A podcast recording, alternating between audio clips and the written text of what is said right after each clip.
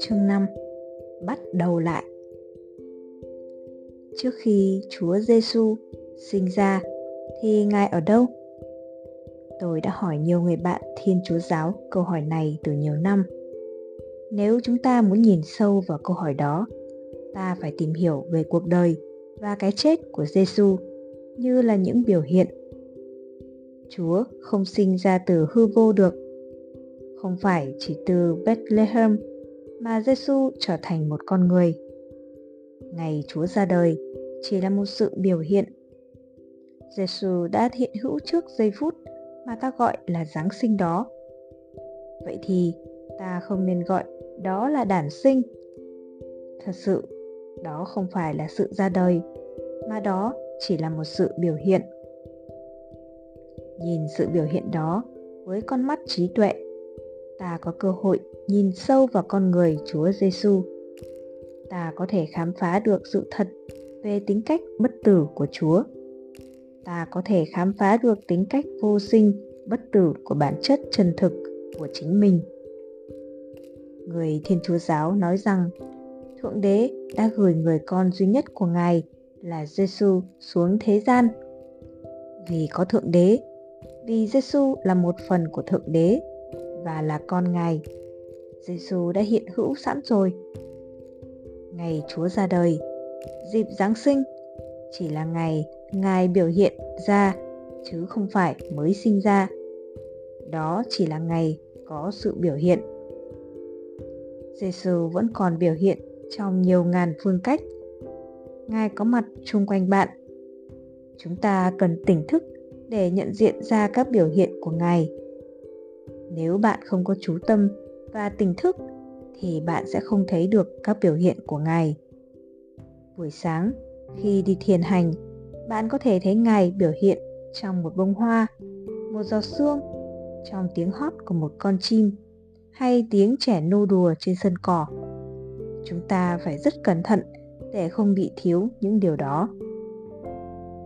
Theo giáo pháp và trong các lý giải phật giáo chúng ta đều có chung nhau bản chất vô sinh bất diệt.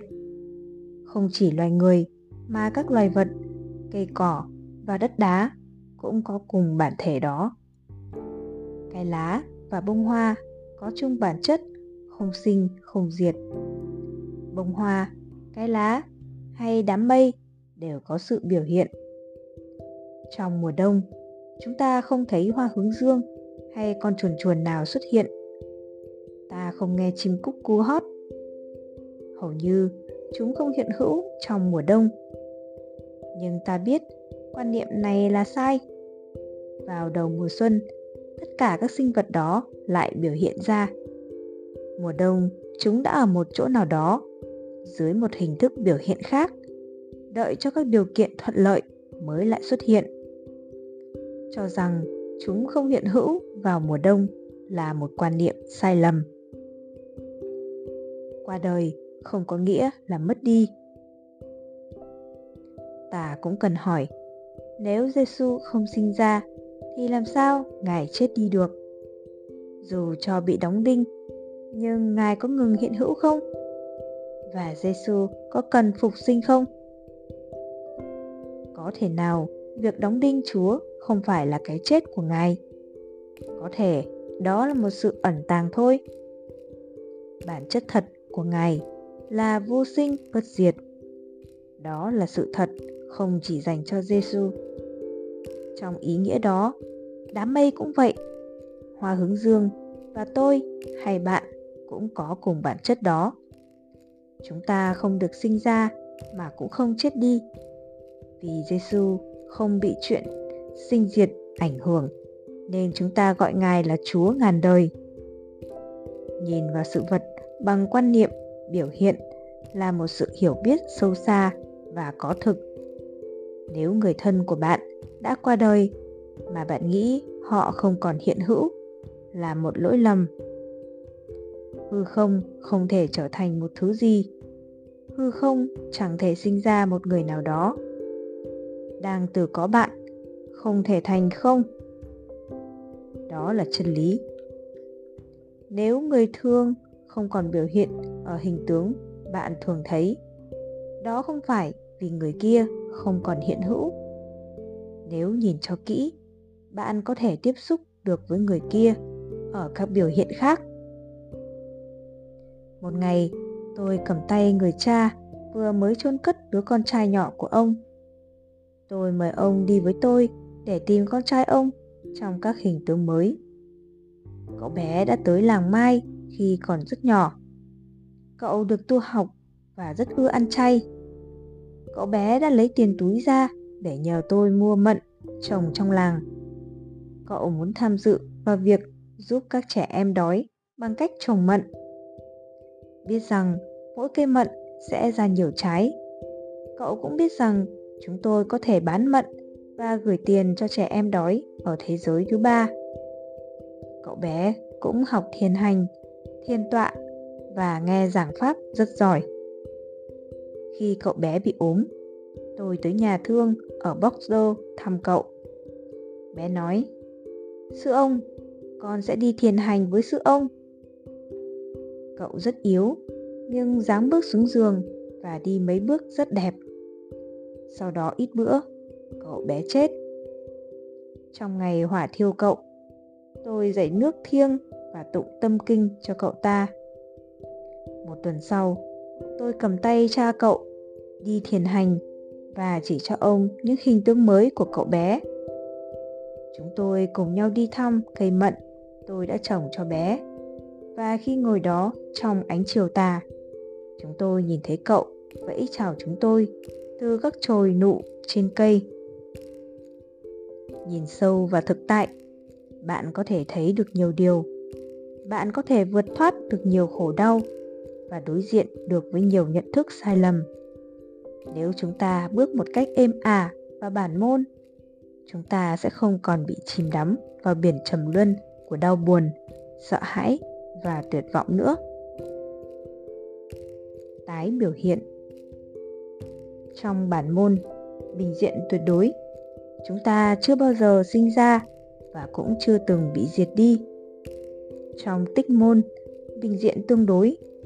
Chúng ta sống trong thất niệm, và hiếm khi chúng ta biết sống thật sự. Chúng ta sống như người chết. Trong cuốn tiểu thuyết kẻ xa lạ của albert camus, nhân vật chính trong cơn tuyệt vọng đã giận dữ, bắn chết một người. Anh ta bị kết án tử hình vì tội đó. Một ngày nằm trên giường trong phòng giam anh nhìn lên ô vuông có lắp kính trên trần. Bỗng nhiên, anh ta có sự tỉnh thức và tiếp xúc được một cách sâu xa với bầu trời xanh phía trên. Anh chưa bao giờ nhìn trời như thế cả. Albert camus gọi đó là giây phút lương tri, tức là giây phút tỉnh thức, có chánh niệm.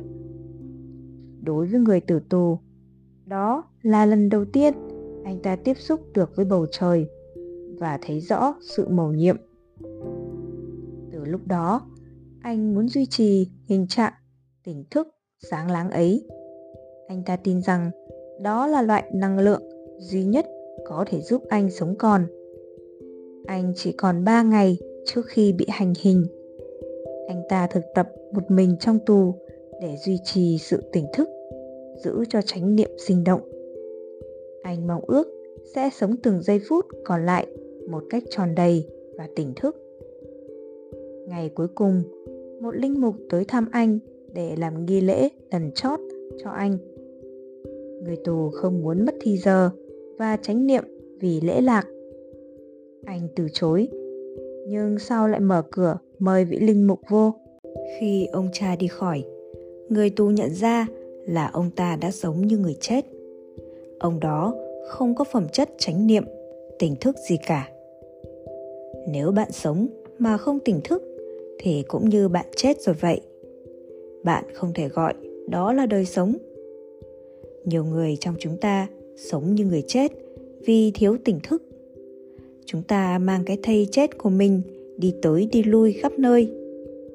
Chúng ta bị lôi về quá khứ hay kéo tới tương lai, và chúng ta bị kẹt trong các dự án hay các sân hận tuyệt vọng chúng ta không thực sự sống chúng ta không tỉnh thức để được hưởng sự màu nhiệm của sự sống.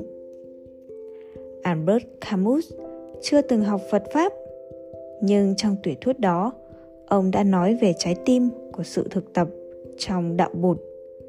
Giây phút có lương tri có tỉnh thức sâu xa, nghĩa là có chánh niệm. Sự thực tập phục sinh hay tái biểu hiện là chuyện khả dĩ có thể xảy ra cho tất cả chúng ta.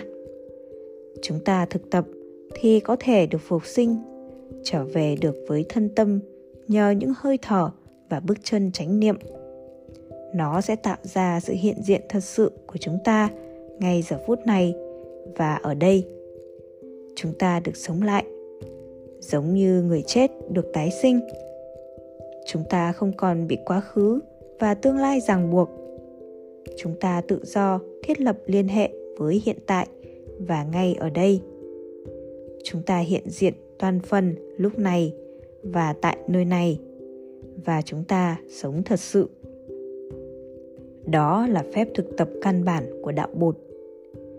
Khi bạn ăn, uống, thở, đi hay ngồi bạn đều có thể thực tập sự phục sinh. Luôn luôn làm cho bạn được ở trong hiện tại và ngay tại đây, thiết lập sự có mặt hoàn toàn và sống động. Đó là phép thực tập phục sinh đích thực. Thời khắc duy nhất để sống. Đã về, đã tới, bây giờ, ở đây, vững chãi, thành thơi, quay về, nương tựa tôi không thể thưởng thức được đời sống. Nếu tôi dùng nhiều thì giờ để lo âu về những gì đã xảy ra hôm qua hoặc sẽ xảy ra ngày mai. Chúng ta lo lắng về tương lai vì chúng ta sợ hãi.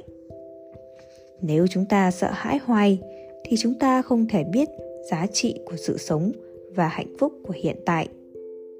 Trong đời sống hàng ngày, chúng ta có khuynh hướng cho rằng hạnh phúc chỉ có mặt trong tương lai. Chúng ta luôn luôn mong đợi những điều tốt đẹp hơn, những điều kiện tốt để làm cho ta hạnh phúc. Chúng ta bỏ qua những gì đang xảy ra trước mắt. Chúng ta cố gắng đi tìm những gì làm cho ta cảm thấy vững vàng hơn, an toàn hơn. Nhưng chúng ta cũng thường xuyên lo sợ về những gì tương lai sẽ đem tới. Chúng ta lo mất việc làm, mất của cải mất những người ta thương. Vậy nên, chúng ta cứ chờ đợi cái giây phút huyền diệu kia.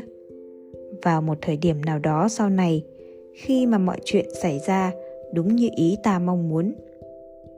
Nhưng đời sống chỉ có trong giây phút hiện tại. Bụt dậy, chúng ta có thể sống hạnh phúc ngay trong hiện tại. Đó là những giây phút duy nhất mà ta có khi bạn trở về với lúc này. Và ở đây, bạn sẽ nhận diện được rằng nhiều điều kiện của hạnh phúc đã có mặt.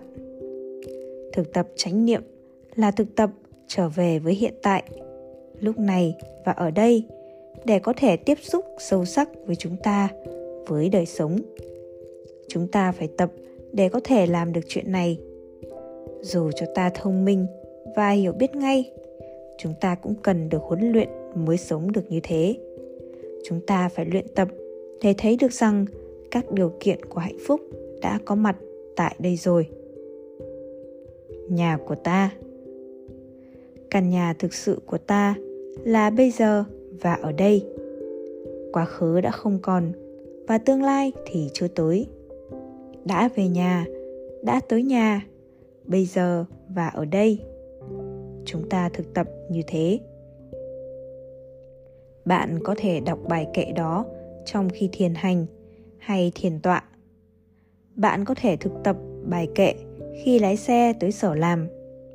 Bạn chưa tới sở, nhưng trên đường đi, bạn đã tới căn nhà của bạn.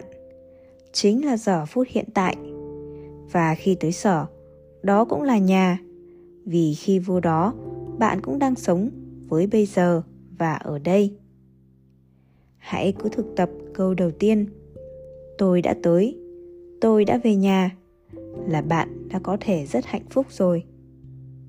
Khi ngồi, khi đi, hay khi tưới vườn rau, hay cho con ăn, lúc nào bạn cũng thực tập được, đã về, đã tới.